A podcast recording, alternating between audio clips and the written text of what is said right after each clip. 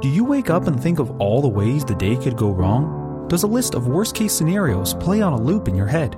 Can the littlest thing set off a spiral of what ifs? Focus on the Family Canada has created a free PDF booklet filled with professional advice, biblical insights, and follow up resource suggestions to help you better understand and navigate anxiety in your life. Download your free PDF booklet at focusonthefamily.ca slash anxietypdf. That's focusonthefamily.ca slash anxietypdf. Sometimes when I get angry and I'm cut off in traffic, I'll pound on the roof of my car, and I've actually created little dents in the top of my car. I grit my teeth. I do. I grit my teeth. I slammed the door so hard and broke the window. Well, I'm a high school teacher, so sometimes if I'm real uptight with my kids at the end of the day, on the way home, I'll go out in my car and scream. On the golf course, I'll smack a golf club on the grass. Whack! Sometimes I've been known to throw the remote control at my husband. Well, how do you handle that inevitable anger that comes your way? Do you bury it or do you blow up? On today's Focus on the Family, we'll be examining some healthier ways to manage anger, whether you're dealing with mild irritations or full fledged rage. We'll share some Bible based wisdom on how to keep your emotional displeasure in check. Thanks for joining us today. I'm John Fuller, and your host is Focus President and author Jim Daly. John, I don't know about you, but have you noticed there's a lot of angry people in the world today? Mm, I mean, it, it's all over the place. It seems to have increased in the past few years. Well, we see it in politics, uh, battles over religious freedom. Uh, there are racial tensions and hostility toward men and women. It's like wherever we can find a difference, somebody's going to exploit that and try to push you to being angry at the other group. Mm. And I think some people refer to that as tribalism. But anger erupts in so many unexpected places, like in sports. Jean went to one of the boys' baseball games when they were ninth or tenth grade, and she said the dads were just terrible. I mean, getting on their kids for not hitting the ball, and I mean, it just kind of comes out all over the place. Yeah, when you when you said sports, I thought, no, I expect to see some anger at sports. I wasn't thinking kids sports. You're right. right. There Have is, you been to Little League? It's just kind of permeated. Even kids have to deal with this, and it seems to be part amazing. of oh, I guess what theologians would call the human condition, our fallen state, our sinful nature. It does feel, though, like a, a, can of angriness has been popped open spiritually and kind of the vapor spreading all across the hmm. country. I tend to look at it like that. I'm sure anger's been around forever, but it just seems more intense today. Yeah. And, you know, James 119 reminds us to be quick to hear, slow to speak, and slow to anger. That's the instruction given to the church. Ephesians 4 6 says, Be angry and do not sin. Do not let the sun go down on your anger. So, anger in itself is not the main problem. It's how we manage it, and that's what we're going to explore today. Right. And Deborah Pegues is with us. She is a popular guest. Every time she's here, we have a lot of response. Uh, she's a certified behavioral consultant, a Bible teacher, and international speaker. Uh, she's written more than 18 books, and the one we'll hear more about today is um, called 30 Days to Taming Your Anger How to Find Peace When Irritated, Frustrated, or Infuriated. Who doesn't need that book? well, stop by our website to get a copy. It's focusonthefamily.ca. Deborah, welcome back to Focus. Thank you so much. And I'm not mad as H. yeah, right. Well, that's good. I'm glad to hear that. You know, there was a movie that said that, and I'm not going to take it anymore. Mm-hmm. So I'm mm-hmm. just delighted to be here. No kidding. I mean, that's the the right attitude for us believers, right? I mean, that that's the key thing for us to live this life at peace with at as peace. many as possible. Absolutely, and I am glad you said that. And I love the scriptures that you gave ahead of time. They'll be foundational to our discussion. And I'm almost to the point where I think that believers are the only ones that's going to have hope in managing this anger thing. Mm. Oh, I think so. I uh, mean, because we have a way to do it. Um, let's start with your family of origin. You came from a family that expressed anger, I believe, and you kind of learned how to dish it out pretty good. What well, was going on? That's I like that you said so kindly that they expressed anger. well, that's what we do, isn't it? I, I, think that was more than it was just spewed anger all of the time. My dad was always angry. We we had a household of nine, and I'm I tried to figure out reasons why he may have been so angry. When I consider that anger is an emotion of protest. When you think about it at its core, I'm protesting something, and perhaps he was just protesting his reality. But my father left a legacy of anger. All of my brothers were, uh, even to this day, they have challenges with anger. And I thought I had, had really escaped it. I thought I'm the calm one, but I found out I was expressing mine in a different way. And what was that? Just being syrupy with that syrupy sarcasm. Oh, okay. Uh, nice put down in the name of Jesus. Is that a form of anger? Sar- sarcasm? Yeah. Yes, it is. uh oh, I haven't uh, put that one before the Lord. I probably need to get that one to him. Yeah, yeah. But I, I realized how detrimental it was to me, just to just to me, and and it's it's you know what? It's not fun to be around an angry Yeah. person. That's true. You've identified three degrees of anger, and those were manifested one time when you were driving in traffic. I love the driving in traffic analogy. This is my favorite. identify anger. with this I identify. I have turned over a leaf in this area. I'm so proud of myself. Well, in, indeed, I know what you're saying. You're proud of what God has done in you. Yes, I understand exactly. that. Yeah. Thank you for that humility slap. But it's true. Well, it's The- But what happened in your context with traffic? What was the example? Well, you know, LA is known for its traffic, and I wan- wanted to run downtown one day, and so I was. I only had a few minutes to get back, so I got on the freeway and I looked up, and this truck was just on my tail, um, just tailgating big time, and I was just so irritated with that. I'm thinking, you see the traffic in front of me, you know I can't go around. Why are you doing that? So I just felt really irritated. I started to pump the brakes and just, you know, really slow down because that's my way of retaliating. Really slow down. I'll teach you to express uh, uh, impatience Not with a good idea. Not a good idea. But just uh, so when I decided to do that, then I just said, okay, let me just do something else. So I got over, and and before I know it, something else was going on. And then as I went to get over, and somebody cut me off on the shoulder, and it almost it just scared me so much. I was infuriated. I thought, I wish I had a gun, but not the kind you shoot people with, just a traffic gun that you. s- Oh, just, there you go. That kind. Now Like it hasn't been invented yet. Yeah. I didn't want to harm anybody. I just wanted to teach them, don't do that to me. Because that's what anger is about. It's protesting. I'm protesting how you're violating my freeway rights, my, my right to just drive freely like this. And so, and, in, I say in a minute, I had, I had experienced irritation, frustration, and infuriation. Those are the three types of Those anger? are the three levels, and they have different causes and durations, and we all express them differently. Say them again so I can catch them. Irritation, Yeah. That's that mild displeasure. Mm-hmm. Frustration. Someone is impeding your progress. You, you have a goal, you have a plan, you're trying to get somewhere, and somebody's precluding you from doing that. And then infuriation. Now I'm just downright mad. Right. I'm, mm. I'm furious. I'm furious at it, and I'm protesting that. Yeah. And, and you know what's interesting? Since anger is a secondary emotion, and I really want to drive that point home, you, anger is, isn't what you feel at first. You feel something else. There's a primary emotion that drives your anger. So I'm feeling violated. I'm feeling, I'm feeling ignored. I'm feeling disrespected. Humiliated. Yeah, humiliated, all of those things. And it helps to identify what am I feeling? What's that primary emotion? And how can I deal with it effectively at this point? So, looking at irritation, for example, um, where does that come from, and how do we keep it from growing into something far worse? I think you have to. There was a song once that said, I just did me some talking to myself. well, sometimes you have to really talk to yourself and ask yourself, now, why am I feeling this? Is this reasonable? And how can I respond in a God honoring way? That's why I feel today's discussion is really targeted to Christians and, and all of those who want to get on that Christian bandwagon. It's not a bandwagon. Let's get on this train because we can't do this in our own strength. You see where society is going. We, we can't just count to 10 and make a New Year's resolution that from now on I'm going to be this way. We have never needed the fruit of the Spirit more than we do right now. Let me ask you in that regard. I totally agree with you. Absolutely. The the difficulty is that should be a distinguishing mark of the Christian that we don't behave in the way the world behaves. Why why are we falling short so often in that space? Why can't we do it? I think we've gotten too worldly. We, we, we've allowed social media, and I read an article, and there was this TV special that talked about how social media is really driving this spirit of anger because you get all of this engagement where you can tell people off and you can hide behind a tweet or a text or whatever, whatever it is and not have face to face confrontation like that. But it's out of control. And I'm bothered to find that so many Christians are perpetuating that, that kind of anger. We can't afford to do that, Jim. We're giving God a bad reputation. We're giving Christianity a bad reputation. And when we stop and say, how can we do this? I can say, listen, I have the fruit of the Spirit. I have temperance. I can temper my responses.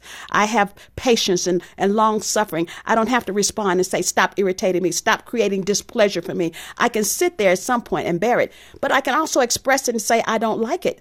It's okay to say, I don't like it. The Bible says, be angry, but sin not.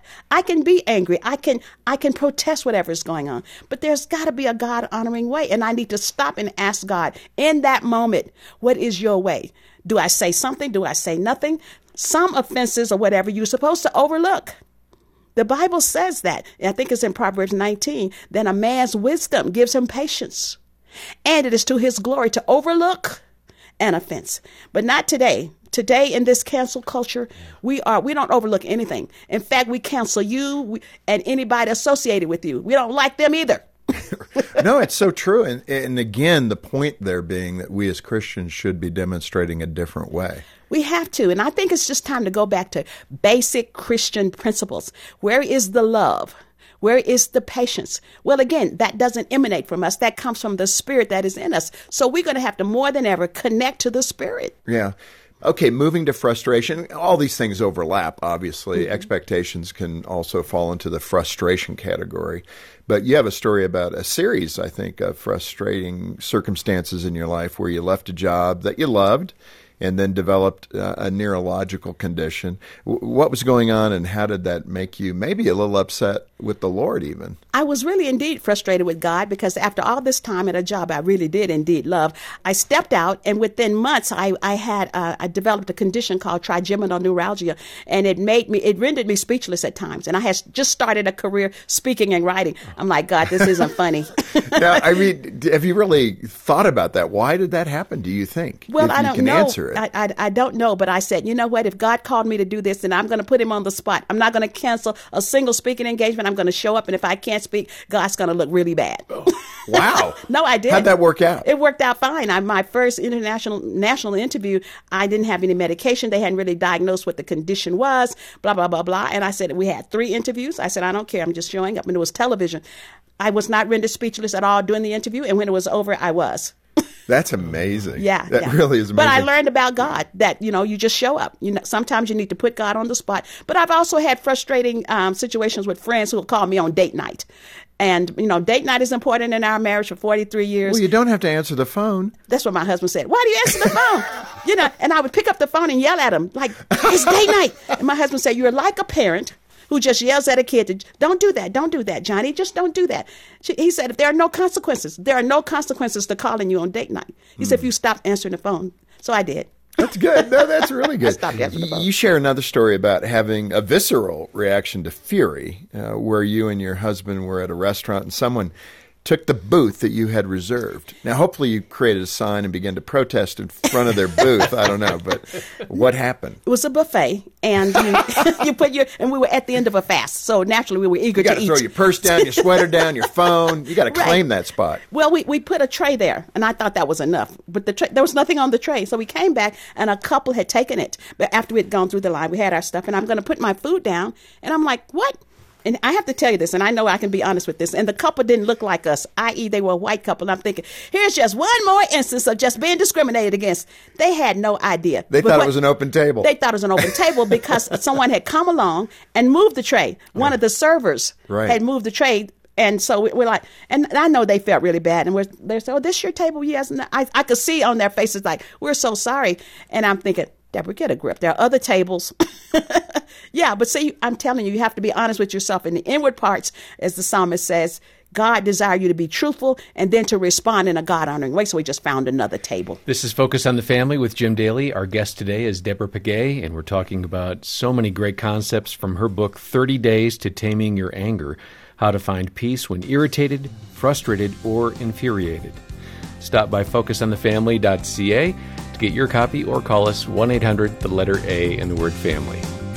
This Focus on the Family broadcast will continue in just a moment.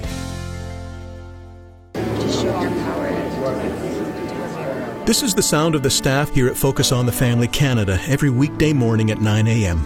Petitioning God for those with crisis in their marriage, for those who want to become better parents, and those who are lifting up loved ones to the hope that one day they will know the salvation that Christ has to offer. We'd love to hear from you too. Call us today with your prayer requests at 1 800 A Family or email us at prayer at FOTF.ca.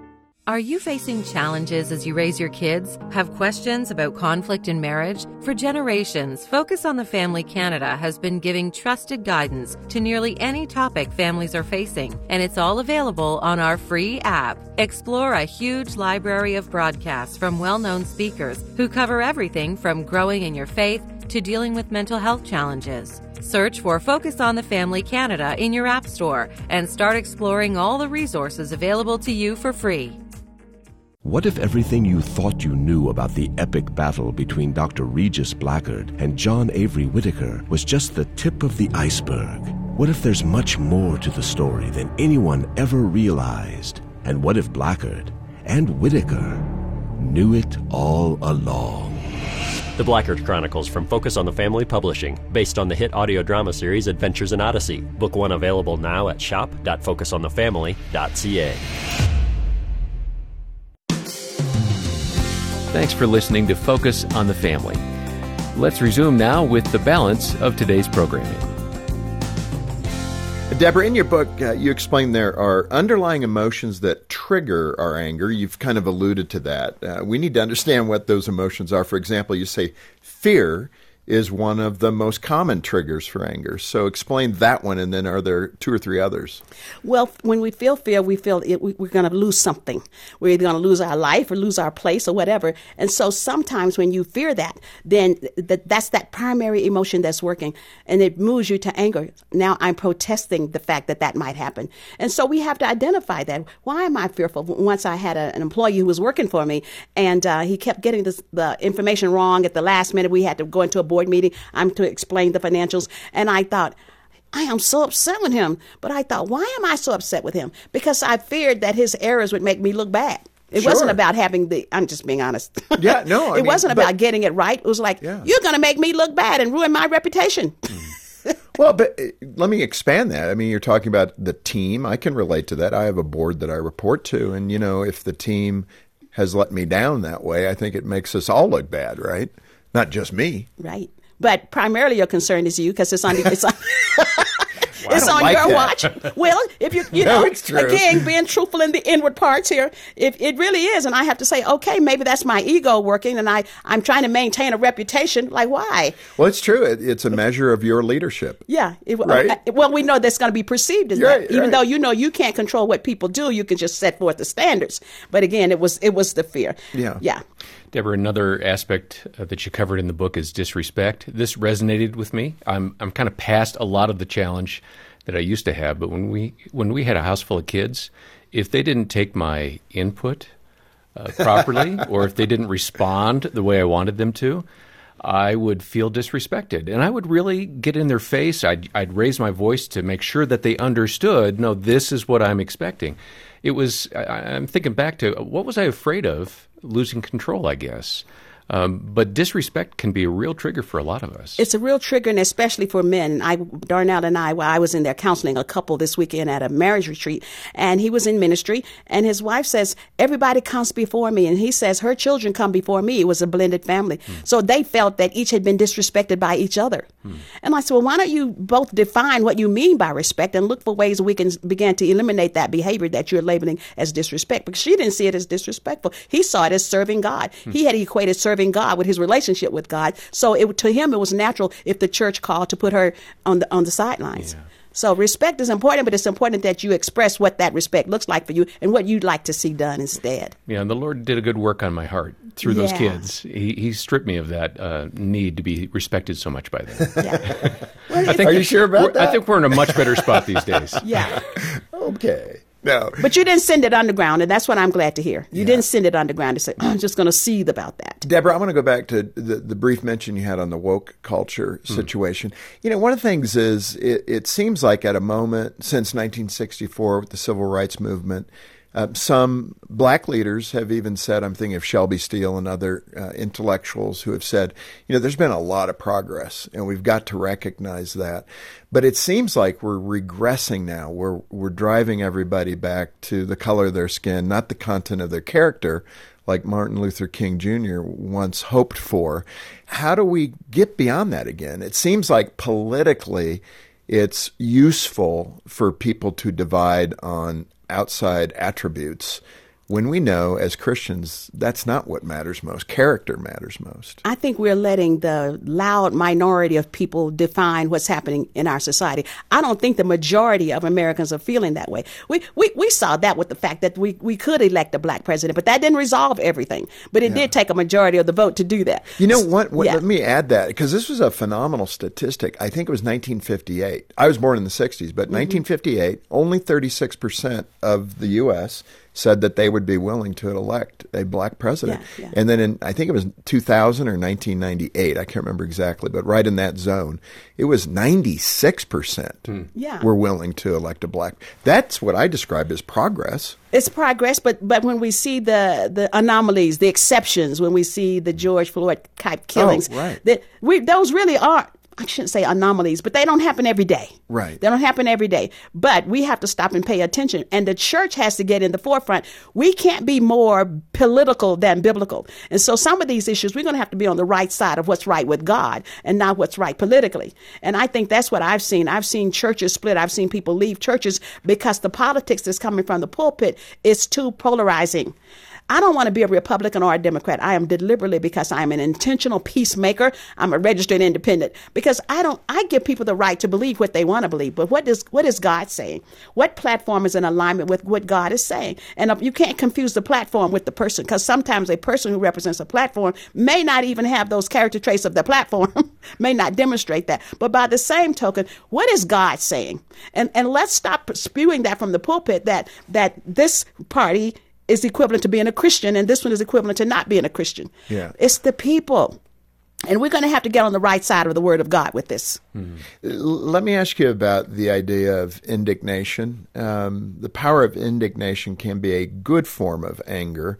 Uh, what does indignation look like, and how do we apply it? That that's a God given emotion that just says, "How dare you do that?" That's that's righteous anger. Okay. Something is is violating the righteousness of God, as Jesus did in the temple when he he addressed this in an indignant way when he came into the temple, saw the vendors just really commercializing things, and he turned over the tables.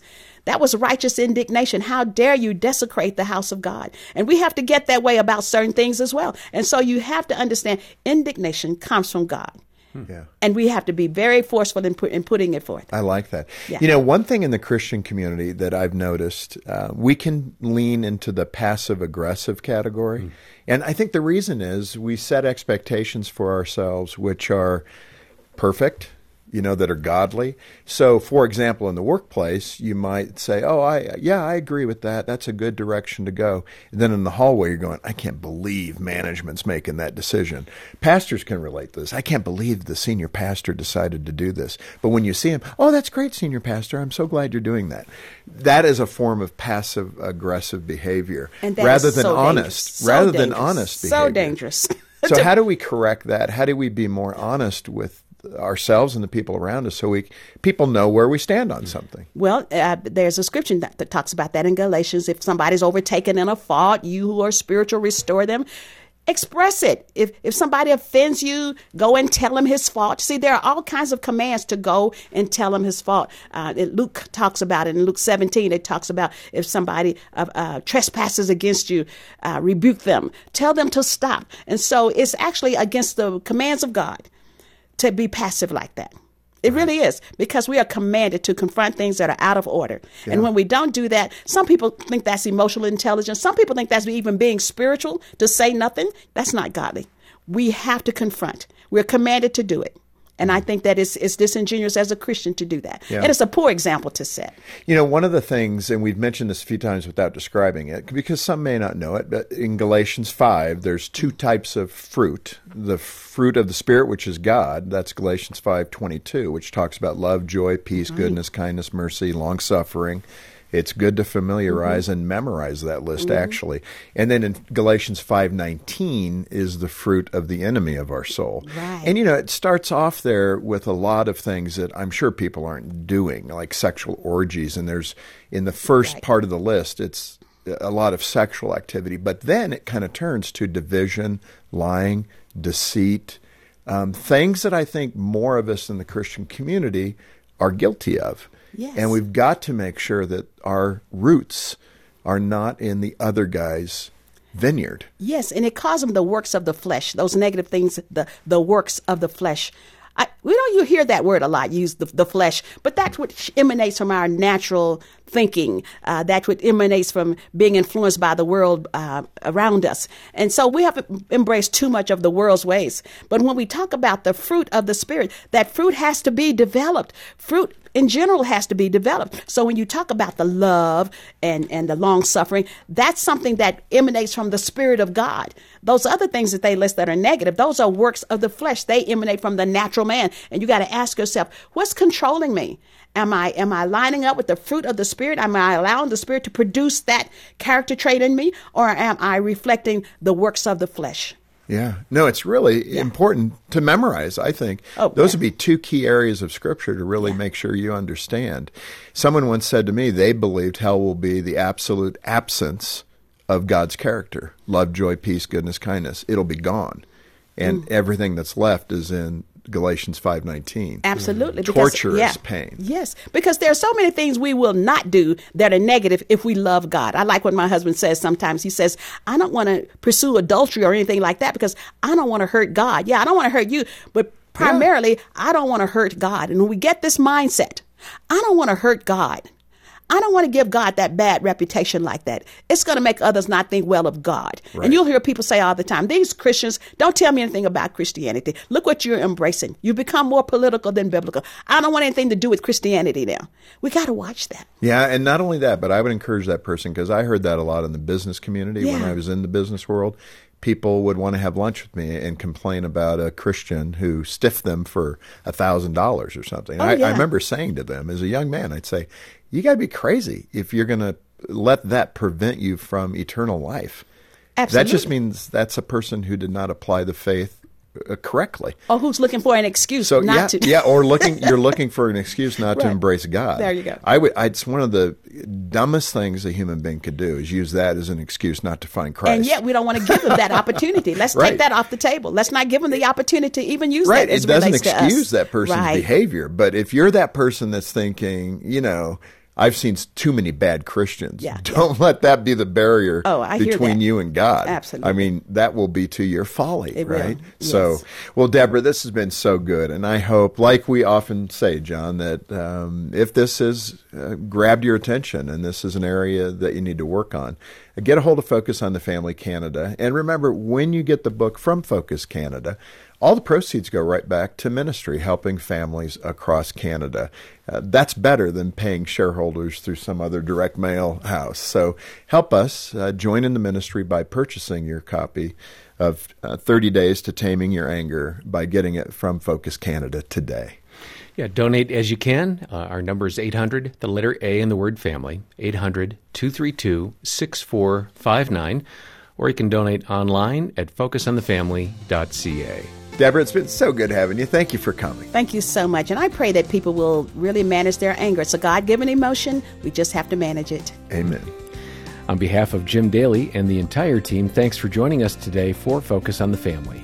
I'm John Fuller, inviting you back as we once again help you and your family thrive in Christ.